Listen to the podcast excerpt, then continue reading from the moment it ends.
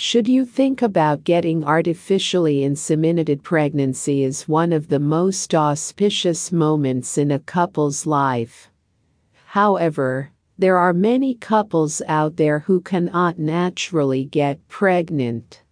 There might be several reasons for it, starting from hormonal problems of the male to the sexual orientation of the couple. Fortunately, this does not mean you can never experience the happiness of having your own children. When it comes to artificial insemination, two main approaches, namely intrauterine insemination and intracervical insemination, get used. Doctors also prescribe certain medications to women to further stimulate ovarian follicle growth increasing their chances of conception. The process explained it is common knowledge that conceiving requires the sperm to travel up to the vagina through the cervix and finally into the uterus.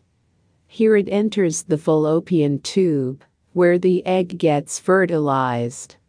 However, sometimes the man's sperm is not mobile enough to make the whole journey due to hormonal disturbances. There are also instances where the woman's cervix is not favorable enough to allow the sperm to travel. In such instances, using a sperm syringe for pregnancy is the best bet for you to get pregnant. Intracervical insemination This is the more common approach taken by doctors. In this process, the sperm is inserted into the cervix, the passageway it outside the uterus.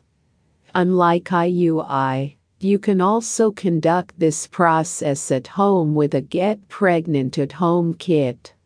The few steps of this process include after a few weeks of monitoring the woman's ovulation cycle and consumption of medication, that helps induce ovulation, the woman's partner will donate the sperm to be used. If there are some issues with the sperm cells, the doctor will obtain a sample from a donor. The doctor then uses a special syringe to insert the sperm into the vagina. Another way it is done is using a cervical cap that is inserted into the cervix and kept there for a specific amount of time. Intrauterine insemination in this procedure, the sperm is inserted past the cervix and into the uterus. The steps for this process are quite similar to ICI, but should only be performed in a doctor's chamber with specially curated sperm. Some of the additional steps include getting the semen washed and prepared to get rid of any problems that might affect the fertilization.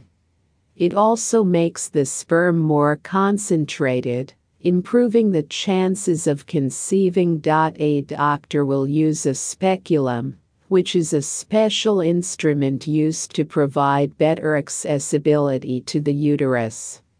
This tin instrument goes directly through the vagina to the uterus, where the sperm is placed. These are the two ways you can get artificially inseminated.